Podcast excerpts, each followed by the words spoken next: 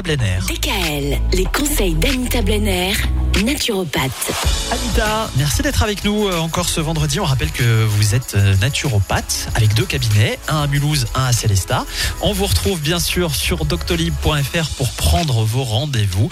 Il y a un site internet également qui est le www.label-santé.net.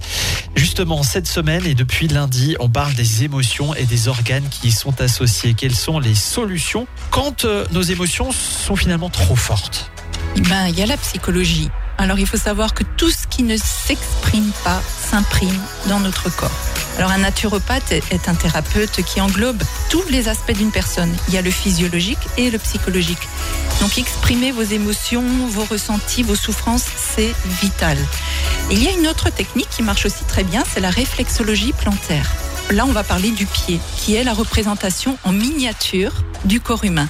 Il faut savoir que toutes les parties du corps, de la tête aux pieds, qu'elles soient glandes, organes, viscères, membres, articulations, muscles, se projettent sur des zones précises appelées les zones réflexes. Et donc, euh, une, un réflexologue va justement cibler euh, et appuyer davantage sur les organes cibles.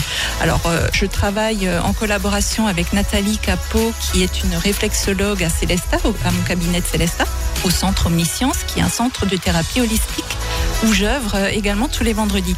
Et donc Nathalie, je l'ai vu œuvrer, c'est vraiment le appuyer les zones réflexes.